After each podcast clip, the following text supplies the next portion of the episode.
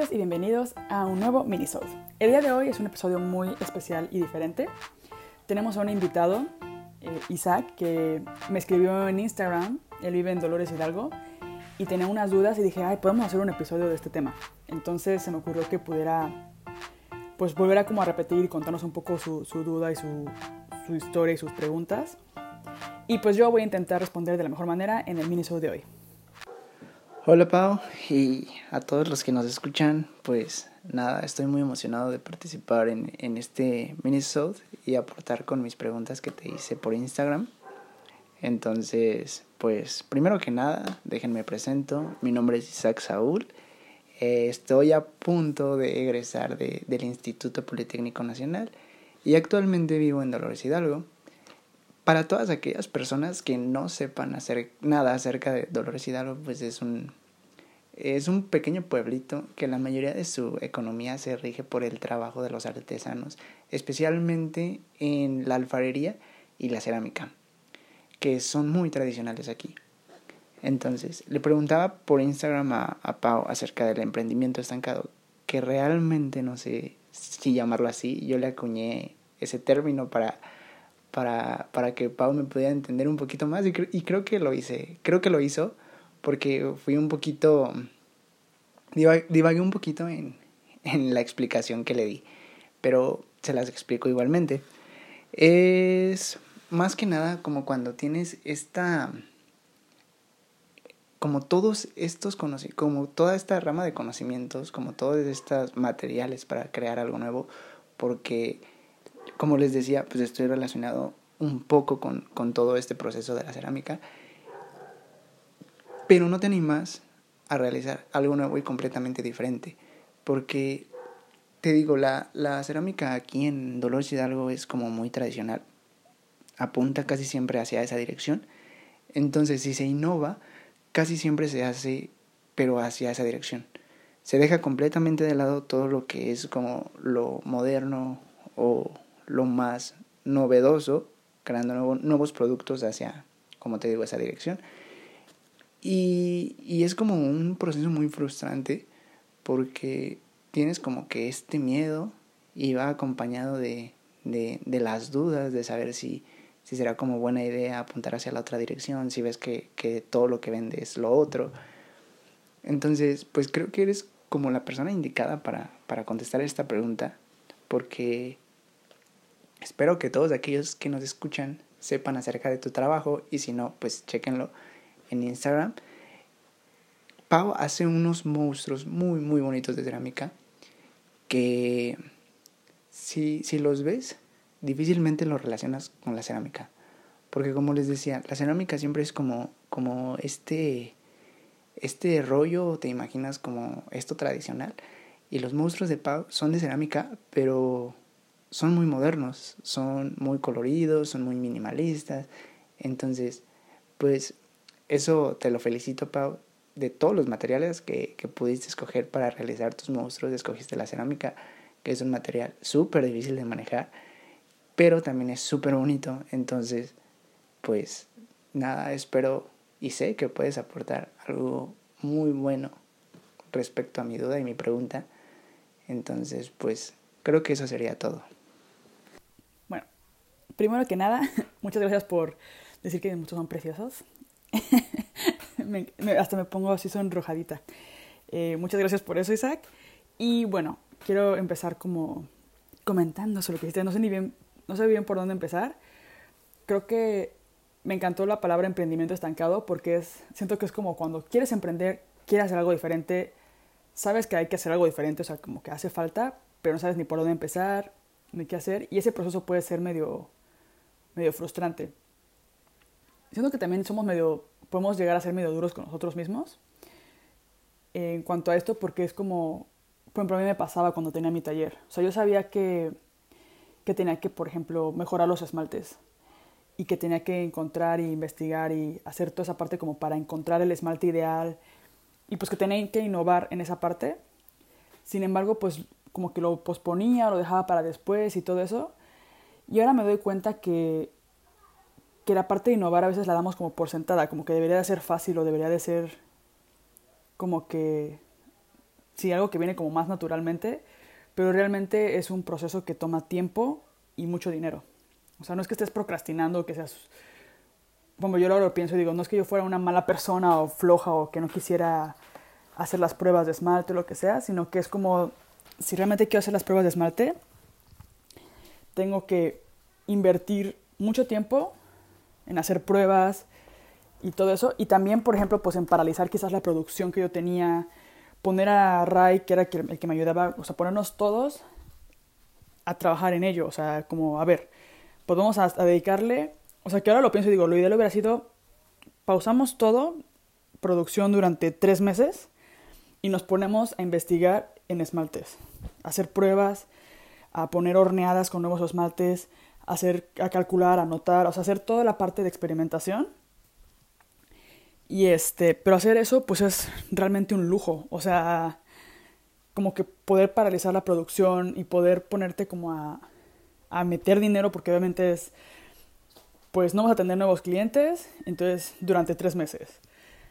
No vas a tener que comprar material, vas a tener que hacer horneadas y van a salir probablemente la mitad de esas horneadas mal. Entonces realmente es una inversión grande. Hay empresas grandes que tienen literal como el I+D, que es como innovación y como desarrollo o innovación y diseño, por así decirlo. Y son secciones, o sea, hay 5 personas o más que se dedican simplemente a la parte de encontrar nuevos materiales, nuevos diseños, a investigar, a experimentar. Y eso es como que a veces algo que nosotros damos por sentado o que creemos que es como que, súper fácil llegar a esta idea. Pero todo lo que hay detrás es muchísimo, repito, dinero y tiempo. De hecho, justo ahora me estaba acordando que, no sé si ubican El Bulli, que fue como durante mucho tiempo un restaurante en España, que fue como de los mejores restaurantes con Ferran Adrià y la fregada. Y Ferran Adrià era es un chef. El tipo de cocina que él hace es como cocina creativa y así como experimentos, o sea, como jugaba con los sabores de que burbuja, sabor a humo, y como que... Y él lo que hacía era que... literal, creo que en diciembre, durante 3 meses, cerraba el restaurante y solamente se dedicaban a experimentar y a sacar nuevos sabores y nuevas recetas. Entonces, cuando yo escuché eso fue como de, wow, esto está súper chido. O sea, obviamente había como lista de espera durante 2 años para ir a su restaurante y él se podía dar el lujo de cerrarlo durante 3 meses para poder sacar las nuevas recetas y todo y poder experimentar. Y literalmente era como experimentos, porque él hacía como cosas súper locas que te puedes comer, pero que salen completamente de lo típico de la cocina. O sea, tenía como que texturas diferentes. Él hasta diseñaba los platos donde ponía sus cosas. O sea, él ocupaba, sí, o sea, como que toda la vajilla fuera diseñada para la experiencia que era como comer determinada cosa, ¿no? Pero bueno, de hecho yo ahora lo pienso y digo... Si algún día volviera a poner mi taller, me encantaría hacer eso. O sea, hacer como... organizarlo de tal manera que va a funcionar de así, así, así, así. Y organizarte de tal manera que puedas cerrar durante 3 meses y dedicarte a investigación de materiales o de lo que sea, ¿no? O buscar nuevas ideas o todo eso. Pero bueno, volviendo al tema de Isaac... Y volviendo al tema de Dolores Hidalgo, entiendo que es como, pues aquí hay todos estos artesanos, porque no se han ido, si no han ido a Dolores Hidalgo, yo iba a Dolores Hidalgo a comprar mi material. Y es impresionante porque es un pueblito, o sea, bueno, ya está creciendo, la verdad, ya creció bastante, pero bueno, en general es como lo que llamamos un pueblo en México, no es una ciudad muy grande. Y tú llegas y vas manejando y ves... muchos talleres, o sea, es como taller de alfarería de la familia tal. Y son talleres que han estado ahí durante años. O sea, que ha sido como una especie de conocimiento heredado, ¿no? Que como que el papá era alfarero, luego los hijos también son alfareros. Y pues que han perfeccionado la técnica, que han perfeccionado los materiales, que quizás son muy buenos para hacer, pero lo que siempre han hecho.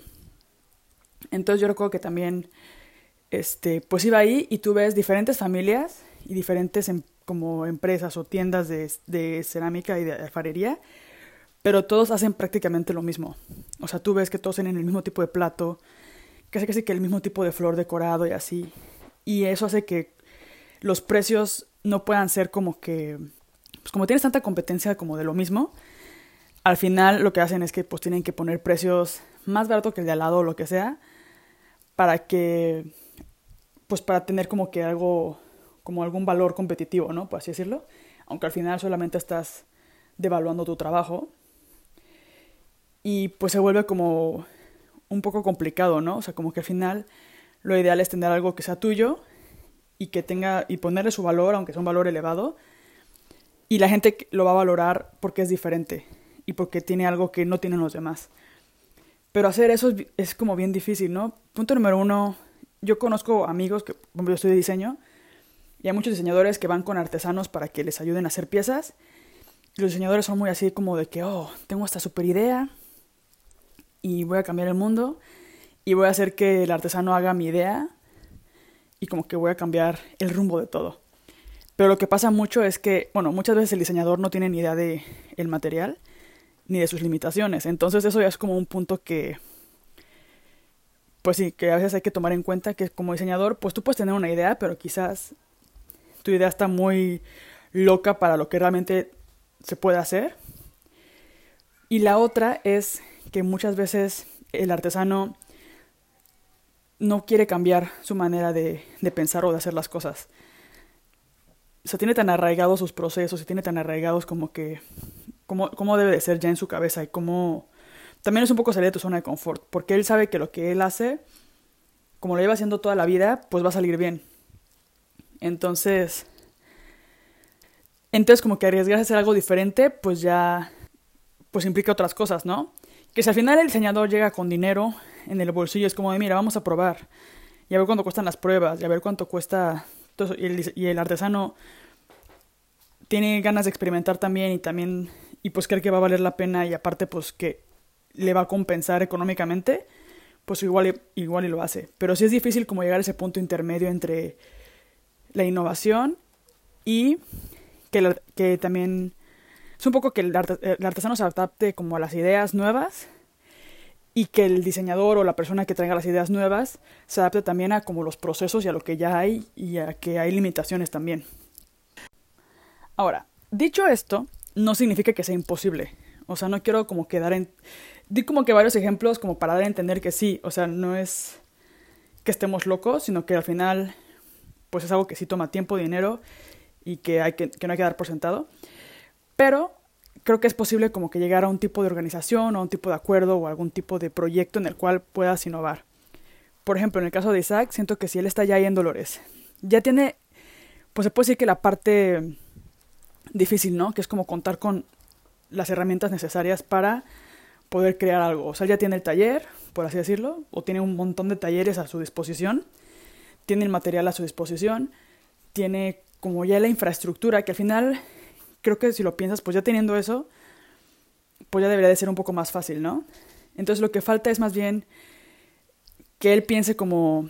Pues sí, que pienses como qué quieres hacer, como qué te gustaría innovar.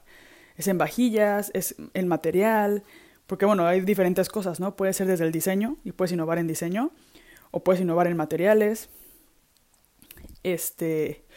o inclusive como en modelos de negocio. O sea, como que, ok, en la manera en que vendemos, a lo mejor... En vez de que se venda ahí a pie de calle en Dolores, pues hacemos una tienda online y cambiamos la manera de vender o exportamos. O sea, hay muchas maneras en las que el mismo negocio puede como que tener diferentes caminos o diferentes... Pues sí, como que lo puedes mejorar por medio de la innovación. Entonces ya una vez como que siento que lo más difícil es eso. Dices, ok, ya me quiero enfocar en los artesanos de Dolores Hidalgo. Quiero hacer algo diferente, quiero mejorar el producto, quiero que sea más competitivo, quiero que se pueda vender un poco más caro. ¿Qué debo de hacer?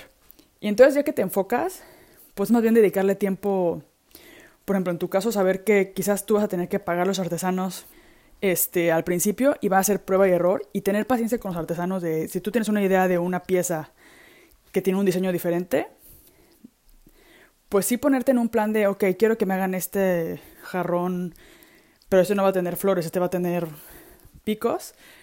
y tener paciencia de que ellos lo puedan hacer y puedan ir probando, porque vas a hacer muchas pruebas. Y yo lo digo porque yo tuve problemas con otros diseñadores, por ejemplo, cuando llegaban con ideas a mi taller y no salían a la primera.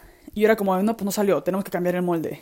Y se enojaban, y era como de, oye, pero es que tú me dijiste, y le digo, pues es que no puedo asegurarte que salen las cosas, o sea, yo nunca había hecho esto antes. Entonces, pues tengo que probar, o sea. Y al final era lo que a veces no entendían los clientes, ¿no? Que era como de, para hacer esta nueva pieza, pues para mí es un mundo diferente, yo no la había hecho nunca antes, tengo que probar si el molde de esta manera va a funcionar, o si no, o si el tipo de material, por ejemplo, pues crean cosas en barro, y el barro tiene otras limitaciones que la losa no tiene. Entonces era como íbamos mezclando barro con losa para que aguantara más. Pero luego el color cambiaba, entonces el diseñador ya no quería ese color. Entonces era como, ok, pues entonces ahora ponemos este pigmento color café para volver a recuperar un poco el color del barro. Y bueno, eran muchísimas cosas, pero lo que quiero decir es que es, pues eso, como si quieres innovar, no te detengas, busca maneras de acomodarte y de usar lo que tienes a la mano. Y más bien lo que ocupas es enfocarte en qué aspecto quieres innovar, anotar tus ideas, diseñar, y luego ya es lanzarte con los artesanos y ver como qué onda, como de, oye, pues traigo esta idea, ¿crees que la podemos hacer? ¿Te animas a hacerla? O por ejemplo, inclusive, lo que hablo muchas veces en el podcast, ¿no? Que en México son más flexibles. Quizás puedes decirle como, no me lo hagas tú, nada más dame chance de venir al taller y hacerlo. Y te pago el material y las horneadas.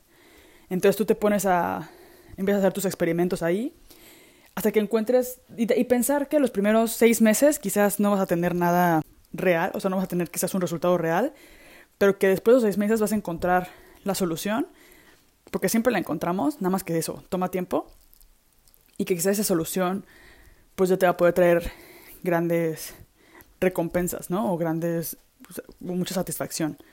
Pero siento que lo que debes hacer ahora más bien es como centrarte en qué te gustaría hacer. Ya tienes las herramientas, es lo más difícil, y más bien pensar como de, ok, ¿qué puedo hacer yo en este mundo de la cerámica en Dolores que haga la diferencia? Y dedicarle un año a hacerlo. También les recomiendo que escuchen la entrevista que le hice a Fer Mireles de Cándor.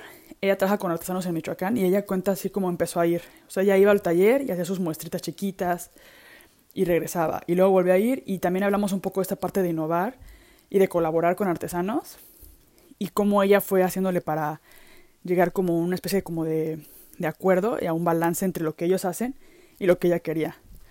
Y al final fue como algo que estuvo padre, porque no soy yo diseñador imponiéndote a ti que hagas lo que yo quiero. Es un, a ver, yo tengo estas ideas, tú tienes estos conocimientos técnicos que yo no tengo definitivamente, ¿cómo podemos hacer para salir de nuestra zona de confort y llegar a estos resultados y hacer pruebas? Entonces, pues sí, no te preocupes por sentirte estancado, más bien es completamente normal, pero creo que pues estás joven, apenas estás a graduar, tienes tiempo de experimentar y si no tienes que preocuparte por poner comida en tu boca, creo que puedes usar tu tiempo. Porque al final es mucho tiempo, dinero, lo que digo, y a veces puede ser que dediques mucho más tiempo que dinero, o que dediques mucho más dinero que tiempo. O sea, al final, entre esas dos variantes, se va definiendo todo. Porque sí, si tienes dinero, pues contratas a 20 artesanos y en un mes te tienen resultados. Pero si no tienes dinero, pero más bien tienes tiempo, pues quizás en un año llegas a algún resultado. Y tú pues al final siento que puedes poner de tu tiempo para poder innovar. Entonces siento que esa es una gran ventaja que tienes. Y lo que te digo, negociar ahí y empezar a hacer ideas, hacer muestras, empezar como con cosas chiquitas, sí, pues con ideas y muestras, y luego ya convertir eso en un producto que quizás puedas vender. Y ya que tengas el producto, pues ya empiezas a la siguiente parte, ¿no? Que es como que, ¿cómo lo vendo? O ¿cómo llego a mi tipo de cliente? Quizás en Dolores Hidalgo no esté el cliente para una pieza tan innovadora como la tuya. Entonces tú vas a tener que buscar tu mercado. Y quizás es pues llevar ese producto fuera de Dolores Hidalgo. Irte a Ciudad de México. Irte a, por ejemplo, el producto de Cándor. Volviendo a ese ejemplo. Ella produce en Michoacán. Pero ella vende... primero empezó como de manera nacional. Y sus clientes eran más bien pues gente que pudiera invertir en lo que ella estaba haciendo. Porque ella... Como también tiene temas de precios justos y de algodón, todavía son como de algodón, 100% algodón, peinado, no sé cómo le llama.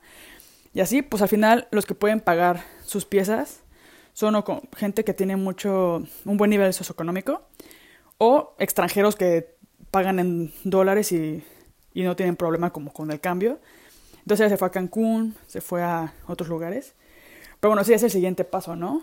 El primer paso yo creo que es disfrutar, experimentar, como disfrutar del proceso, ensuciarte las manos y en lo que sea que hagan. O sea, ahorita pues estamos hablando de cerámica, porque es como el tema que yo, con el que yo he experimentado y con el que yo tengo experiencia, y pues el tema con el que Isaac también quiere como que experimentar, pero puede ser en muchísimos otros rubros, ¿no? O sea, como que en bordado, puedes bordar en diferentes tipos de superficies, y puedes empezar a invertir pues, de tu dinero y de tu tiempo hasta que encuentres algo innovador. Y pues sí, creo que vale la pena totalmente la inversión. Siento que esa es la gran diferencia con otras cosas, es que no hay pierde. O sea, sea lo que sea, aunque no llegues al resultado que querías, siempre vas a encontrar otras cosas que digas, oh, quería esto y al final me salió esto, que fue totalmente diferente a lo que esperaba, pero... me ayuda o me sirve para otra cosa. Y al final siento que vale la pena. Vas a aprender muchísimo de hacer cosas. Y de probar y de tener prueba-error. Siento que es como mejor se aprende a dominar un material o a entender los límites de un material. Y pues sí, eso es todo. Espero haberme dado a entender. Espero no sonar muy bofeada, pero es que ya con el embarazo, 37 semanas de embarazo... salen a relucir. Y eso que yo cuando grabo esto estoy dando vueltas por mi casa, entonces no puedo grabarlo sentada, no sé por qué. Pero bueno, muchas gracias por escuchar esto. Me encantaría saber su opinión sobre este tema. Isaac, mucha suerte en tu nuevo proyecto. Espero que te haya servido lo que conté aquí. Y pues eso, no hay que tener miedo a innovar y pues sí, a cambiar. O sea, aunque fracases, yo creo que está chido. Vas a aprender muchas otras cosas y seguro que llegas a algún resultado. Saludos. Bye.